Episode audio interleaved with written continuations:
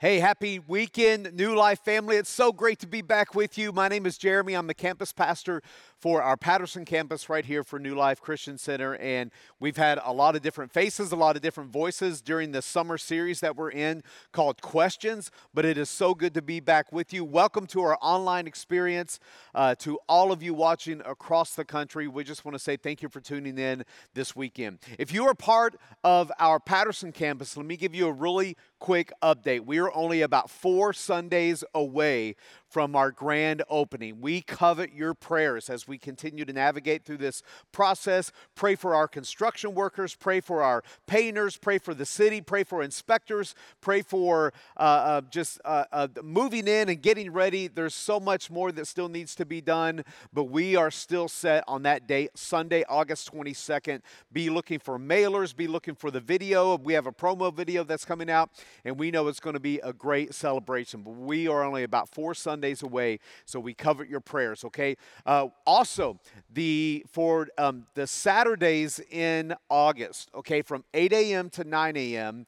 on uh, on August the 6th and the 13th and the 20th. No, no, those those those dates are wrong. Whatever the first three Saturdays are in August, we are going to be at the new at the new location from 8 to 9 a.m. praying over this facility, okay? Every room you walk in, there'll be the prayer need for that specific area, whether it's the auditorium or the lobby or the kids' area. So we want you to put that on your calendar, okay? The Saturdays, the first three Saturdays in August from 8 to 9 a.m., we're going to be at the campus praying, and we're also going to have some cleanup days that way, that those days as well, okay? So we want you to put those on your calendar, okay? Whatever those days are, I'm sure I messed it up. I don't have a calendar in front of me, but we are going to be today in the book of Isaiah in the book of Isaiah. If you have your Bibles with you, go ahead and turn to the book of Isaiah, chapter 43. Whether it's a physical Bible or you have your digital Bible, you, uh, you know, an iPad or a phone or whatever. Isaiah chapter 43, page 632 in your Bibles. I'm just kidding. I have no idea what page it's on. But it's the book of Isaiah, chapter 43. And while you're turning there, let me set it up just a little bit, okay? Isaiah is a, an Old Testament prophet, one of the major prophets of the Old Testament. Um, we're in about 700 BC. Isaiah's time was about 700 years before Christ was even born. And Isaiah gave a lot of different prophecies over uh, Israel during this time good, bad, and ugly. Okay? Uh, his prophecies fell in one of three different categories. Either he was uh, prophesying about the wickedness and the sin of Israel, that they needed to turn around, they needed to turn back to God. That was a lot of the prophecies. Uh, a second category of his prophecies were about the generations of Israel. And the third uh, um, category of his prophecies were about the Messiah, the coming Messiah, Jesus. A third of Isaiah's prophecies were about Jesus 700 years before he even came to be, came to be on this earth, uh, that is. Now, in case you're ever wondering, man, what an amazing life to be uh, to live the life of a prophet. Well, at the end of Isaiah's life, he was actually sawed in two. Okay, so it's not actually that glorious to live the life of a prophet. Okay, now the reason why this is so important for us today, to know that a third of his prophecies were about the coming Messiah, Jesus, this is one of those clarifications that God is the God of everyone that Jesus did not come just for the Jew, he came for the entire world. And that's really important for us to know that the hope and the purpose and the love of Jesus is still for us today. So, in the text that we're going to be reading today, we find the Jewish nation still enslaved by the Babylonians. Okay, the, the, the nation of Israel was free and then enslaved, and then free and then enslaved all the time, just back and forth. And now they find themselves enslaved by the Babylonians. And they're reflecting back on the good life, the good old days, what God used to be in their lives. All the miracles that God used to do for their ancestors in the past. Things like, hey, remember when God delivered our ancestors from Egypt? Hey, remember when our ancestors came upon the Red Sea and they couldn't get across, but God parted the Red Sea? Hey, remember when Moses uh, uh, uh, would strike the, the rock with his staff and water came out and gave refreshment to our ancestors. Remember all those good old uh, the, the good old days. Remember all those great stories from our ancestors. And as they're reminiscing about what God used to be, God is trying to show them what is and what's going to be. God is trying to shift their faith. He's trying to shift their perspective and prepare them for change, but they're so busy looking backwards and longing for what used to be, they can't see what's right in front of them. And then a prophecy comes from God through Isaiah to the people. And here's what he says from the Lord Isaiah 43, starting in verse 14 through 19. This is what the Lord says. This is the prophet Isaiah talking. Your Redeemer, the Holy One of Israel. For your sakes, I will send an army against Babylon, forcing the Babylonians to flee in those ships they're so very proud of. I am the Lord, your Holy One, Israel's Creator and King. I am the Lord who opened a way through the waters, making a dry path through the sea, talking about the Red Sea. I called forth the mighty army of Egypt with all its chariots and horses. I drew them beneath the waves, and they drowned, their lives snuffed out like a smoldering candle wick. Then let's pay attention to this. But forget all that Forget all that. It is nothing compared to what I am going to do, for I am about to do something new. See, I have already begun. Do you not see it? And that's the question that we're going to be wrestling with today. Do you not see it? I will make a pathway through the wilderness, I will create rivers in the dry wasteland. Father, thank you for your word.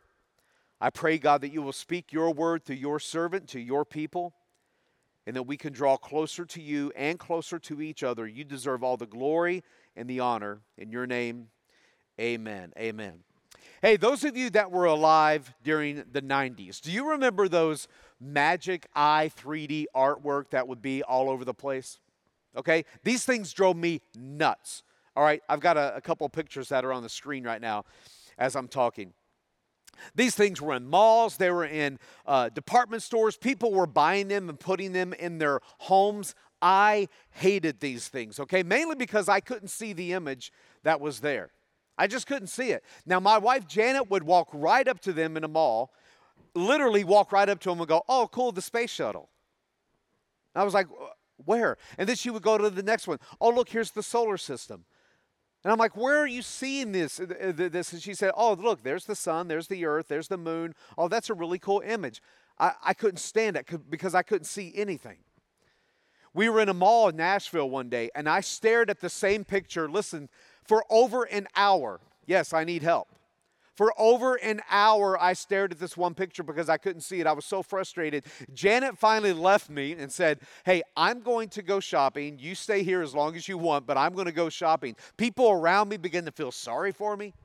All right. This one guy said, Hey, hey, come on, man. You gotta, you gotta, you gotta let your eyes relax. I'm like, let my eyes relax. So I'm, you know, I'm He's like, no, no, not your body, your eyes. And so I'm letting my eyes relax and trying to see this picture. And one person says, oh, focus right here. Then another person says, no, unfocus your eyes here. Then one person said, oh, just look at this one dot and then just look deeply into the picture. I don't even know what that means.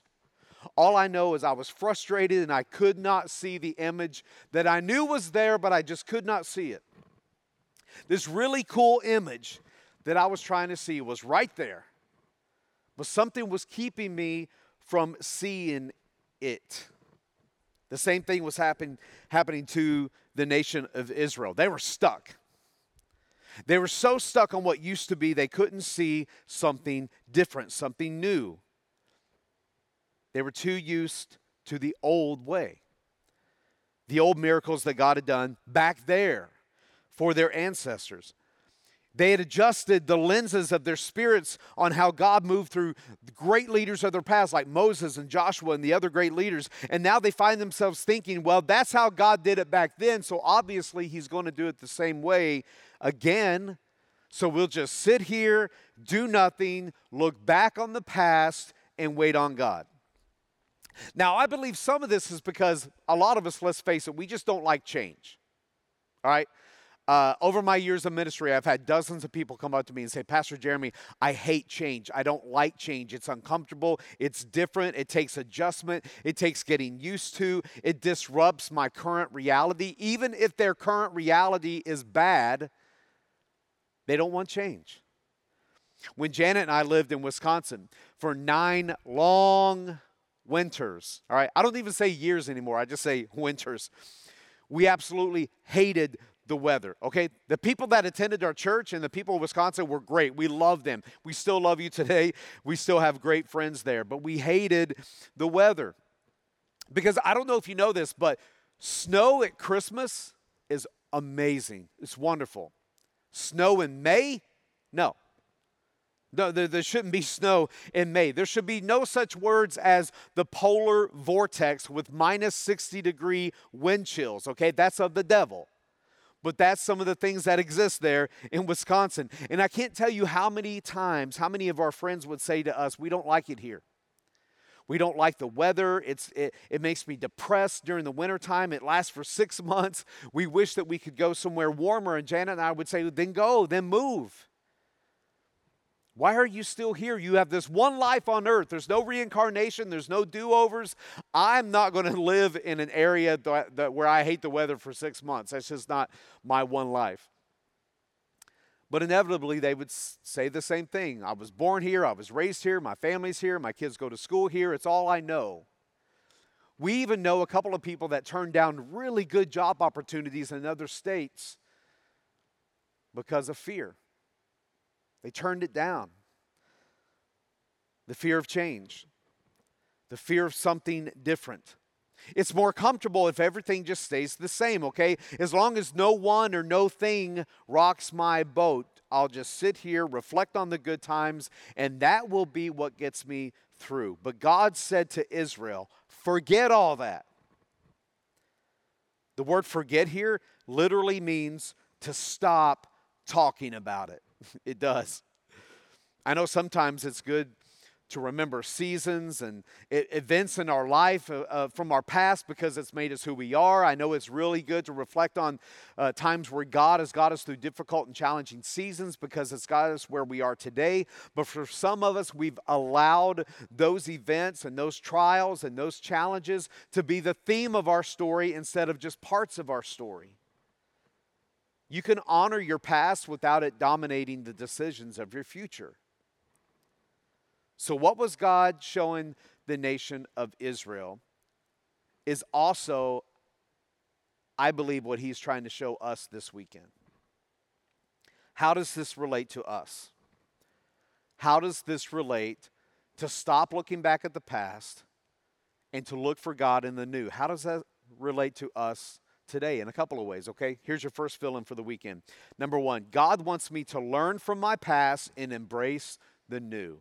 He wants me to learn from my past and embrace the new. Philippians 3:13. This is the apostle Paul talking to the people in Philippi. He says, "No, dear brothers and sisters, I have not achieved it." Talking about this perfect life and and being without sin. But I focus on this one thing, forgetting the past and looking forward to what lies ahead. Like we said, the Jewish people were so hung up on their past, they weren't able to see what God was doing right in front of them. They were so busy remembering and reflecting on the God of their past, they weren't responding to the same God of their future. He was trying to show them something new, but they couldn't see it. They kept looking back and saying, Yeah, but God, back then you parted the Red Sea for us. Back then, Moses held up a staff with a snake around it. When people looked at it, they were healed. Back then, you parted the Jordan River through Joshua, and we went with him across the Jordan River into the promised land. Back then, back then, back then. And God said, Forget all that. It is nothing compared to what I'm about to do. And today we have our own places of getting stuck, don't we? You and I have our own places of saying, Back then, and we get stuck there. For you, maybe it's the marriage you used to have. Maybe it's the joy that your kids brought you when they were little because now that they're older, they've been doing some things that's brought you a lot of grief and a lot of heartache. It's that relationship that you used to have with a parent or friends. It's that how close you used to be with Jesus. Anyone ever had a, a spiritual dry spell? Have you ever gone through a spiritual dry spell? Recently, I did. I actually went through a long spiritual dry spell. And you may have gasped and go, well, but you're the pastor. Yeah, which doesn't add, you know, it didn't help my insecurities any knowing that. But I went through a spiritual dry spell. I felt like my prayers weren't going anywhere. I just felt like they were bouncing off the ceiling. I, uh, my, my, my, I couldn't slow down my mind. I couldn't concentrate. The best way that I could explain it is that my prayers felt very elementary. Felt very, God, you're, you're good, God. Thank you, God. I just couldn't concentrate. I couldn't go any deeper than that. And I realized that that's exactly where God wanted me to be. Because sometimes I just have to shut up so I can listen. And God was trying to take me to a different space in my prayer life. And I remembered this verse in Matthew 18, verse 3. This is Jesus saying this. I'm telling you once and for all that unless you return to square one and start over like children, I was remembering what my prayer life used to be. But God was trying to show me something new, something different, something deeper. And I didn't like it because it was uncomfortable and I was frustrated. It made me feel antsy and anxious on the inside. My, like I said, my insecurities were off the chart. I started remembering the past when I first uh, began following Jesus at the age of 18 and how fresh and how exciting it was. And I kept thinking, how do I get back there? I remember when. Some of the memories that I have of summer youth camp on top of Signal Mountain, Tennessee, from the ages of 19 to 23, are still some of the greatest I have in my relationship with Jesus. Some of the early days as a youth pastor, uh, when I was a student ministries pastor, like Pastor Tito is for our campus and Pastor Brian is for the Turlock campus, those are some of the most amazing experiences for me in my spiritual growth and development with Jesus. And like God told the people of Israel, I believe God was saying to me, Yeah, those were great experiences, Jeremy. Those were good times, Jeremy. But forget all that because I'm about to do something new. Don't you see it? You see, I wanted things to stay the same all the time, and that's just not reality. God grows us, God develops us into different people and to new things. God wants to keep doing something new in us and through us. So I say to you, New Life, everyone that's watching, God wants to do something new in you and for you and through you. Can you not see it? Stop looking back.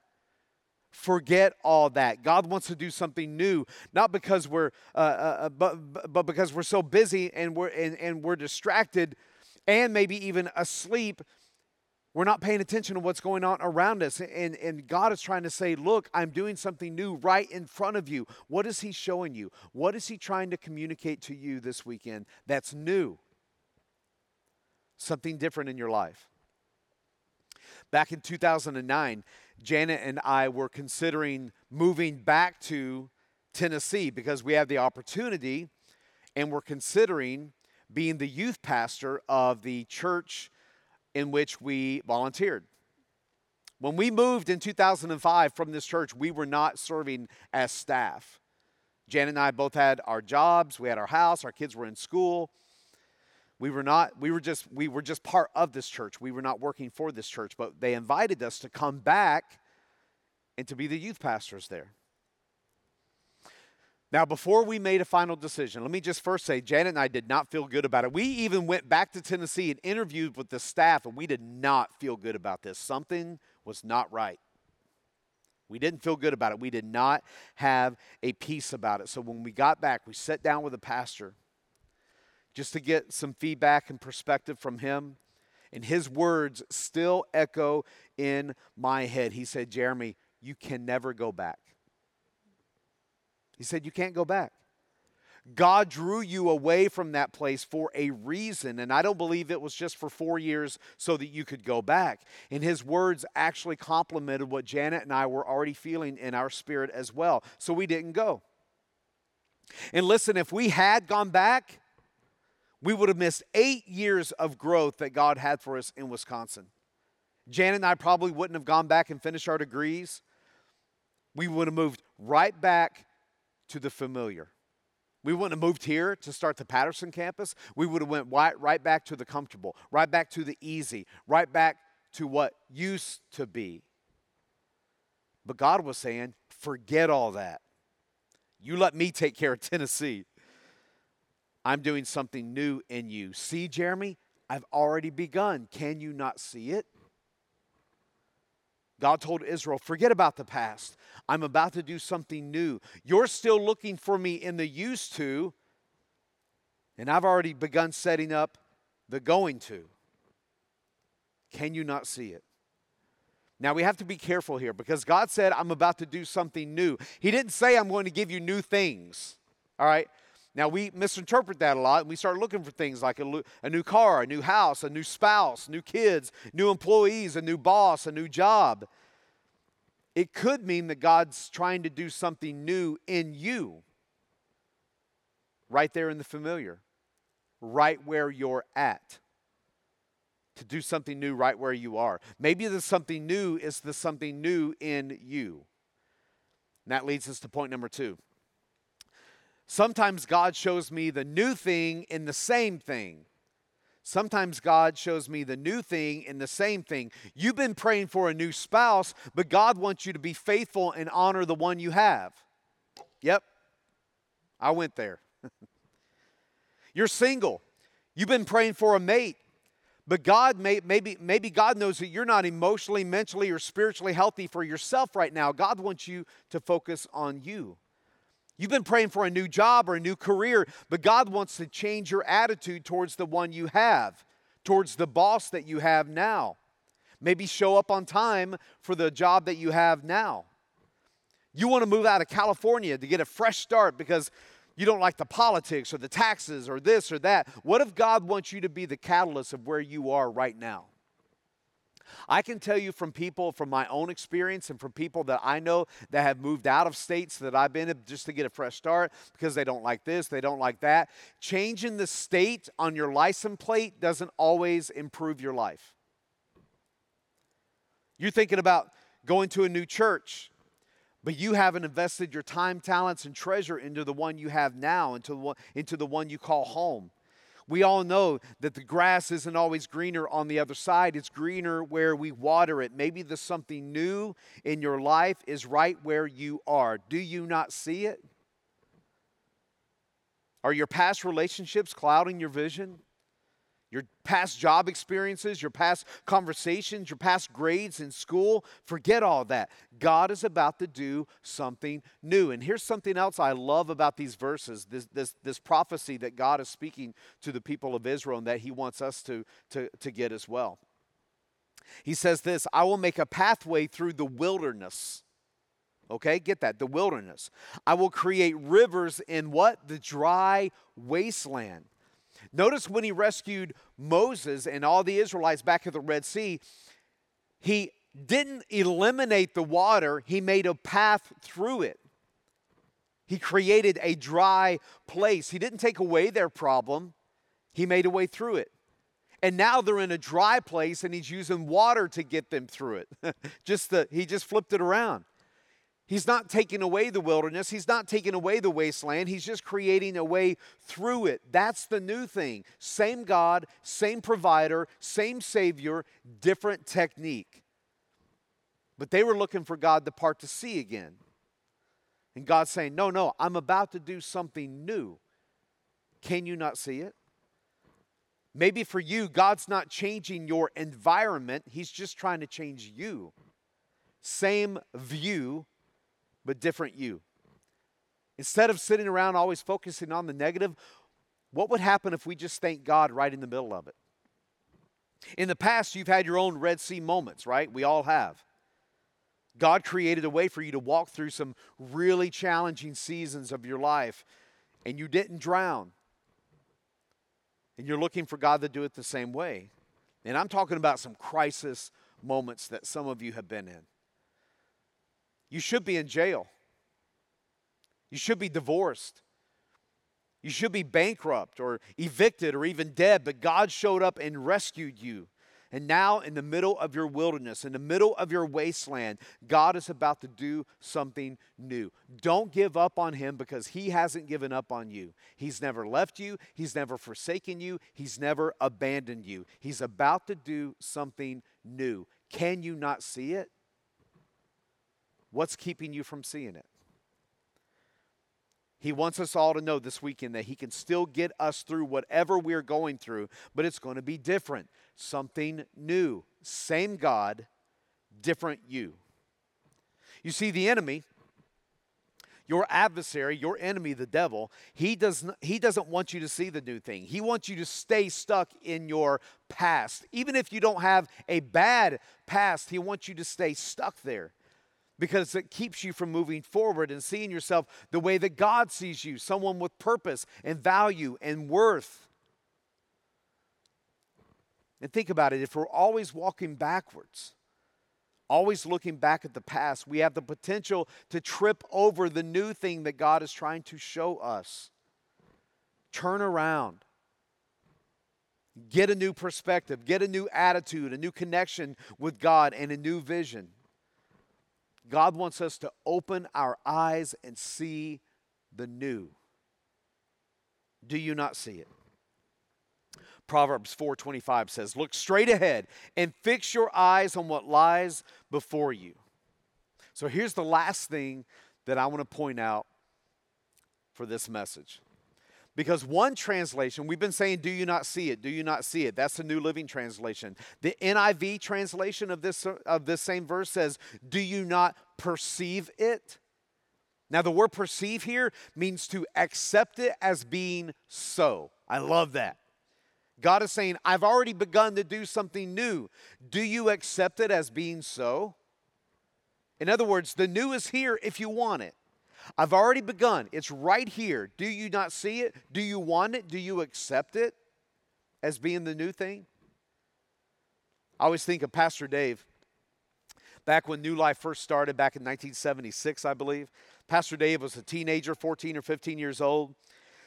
Started attending the church, and then he graduated from Turlock High, started going to Stan State. And while he was attending Stan State, uh, in his undergraduate program, they asked him to be, to, to be the youth pastor here at New Life. And so he did. Graduated from Stan State, married Gina. They went down to Fresno State where he, where he went to graduate school.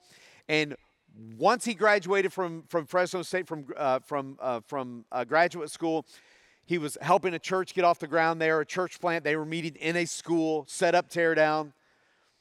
New Life called him and invited him to come back and to be the senior pastor. I guarantee you that when 14, 15, 16 year old Pastor Dave, David Larson, was sitting in this building or in, uh, at New Life. Had no idea, never crossed his mind that one day he would be the lead pastor here for this church. But God did a new thing in the same thing. And he's been our lead pastor for almost 30 years. I truly believe in my heart that God wants to do something new in the hearts and lives of our faith family, not just individually, but something new for our organization as a whole, right here in the Central Valley of California. Through our partnership with human trafficking and a new Patterson campus, the food pantry that's been so hugely successful over the last year and a half, in the many other ways that God has been using this church and specifically our campus, God is using us as a tool to change the hearts and lives and to make an impact in His kingdom. But for you personally, do you need to stop looking back at what was and look for the new? Are you reflecting on the past and your current reality so intently that you could be missing what God is trying to take you in the new? So, do me a favor, wherever you are, watching or listening, do me a favor, bow your heads and close your eyes. I want to do just a little experiment here. I want you to think about your life. Think about your daily routine. You get up, shower, you eat breakfast, you get the kids ready, or whatever you do. You go to work, you have a commute, you don't have a commute, you work from home, whatever your routine is. Think about that very quickly. Now I'm going to give you some words that I want you to see the image of as I say them out loud. If you're single, I want you to see your singleness. If you're married, I want you to see your marriage. See your kids. See your job. See your school if you're in school. Now, let me shift it a little bit. See your health. See your finances. Now, see your relationship with Jesus. I want you to imagine a blank room with two chairs in that room sitting across from each other. You walk in and sit in one. Jesus comes in and sits in the other across from you. Whatever you think Jesus looks like, he's sitting across from you. And now I want you to listen to the words of the Lord as if Jesus were saying them to you himself. Forget about your past. It is nothing compared to what I am going to do for you and in you and through you. For I am about to do something new. See, I've already begun. Do you not see it? Do you not perceive it? Do you accept it? I am making a pathway through your wilderness. I'm creating rivers in your dry wasteland. Father, thank you so much for what you are doing in our lives. Father, help us to look beyond our past. Help us to accept that you are saying, forget about all that because you are about to do something new, not only in our individual lives, but in our marriages, in our jobs, in our relationship with you. Father, in our church, in our community, you are doing something new. You've already begun. Father, take away the scales from our eyes, take away the distractions from us so that we can clearly see what the new is, so that we can be about your business, which is growing the kingdom of God. Father, I pray this week that you will give every single one of us an opportunity to share you with them. Create that opportunity, give it to us, let us see that opportunity, and then take advantage of it. We love you, we surrender our lives to you. Go with us. In Jesus' name, amen. Amen. Hey, thank you so much for joining us here this weekend. Like I said, keep praying for the Patterson campus. If you do attend Patterson, we're going to be there the first three Saturdays of August from 8 to 9 a.m. praying over the campus. Uh, our initial or our grand opening is Sunday, August 22nd. We want you to keep praying that everything goes smoothly. We can get in as soon as possible. Hey, we love you guys. Don't forget about all the information that we gave you at the beginning of this message about prayers and resources and giving. Thank you so much for your giving. We could not do it without you. We love you. Have a great week. We'll see you here next weekend.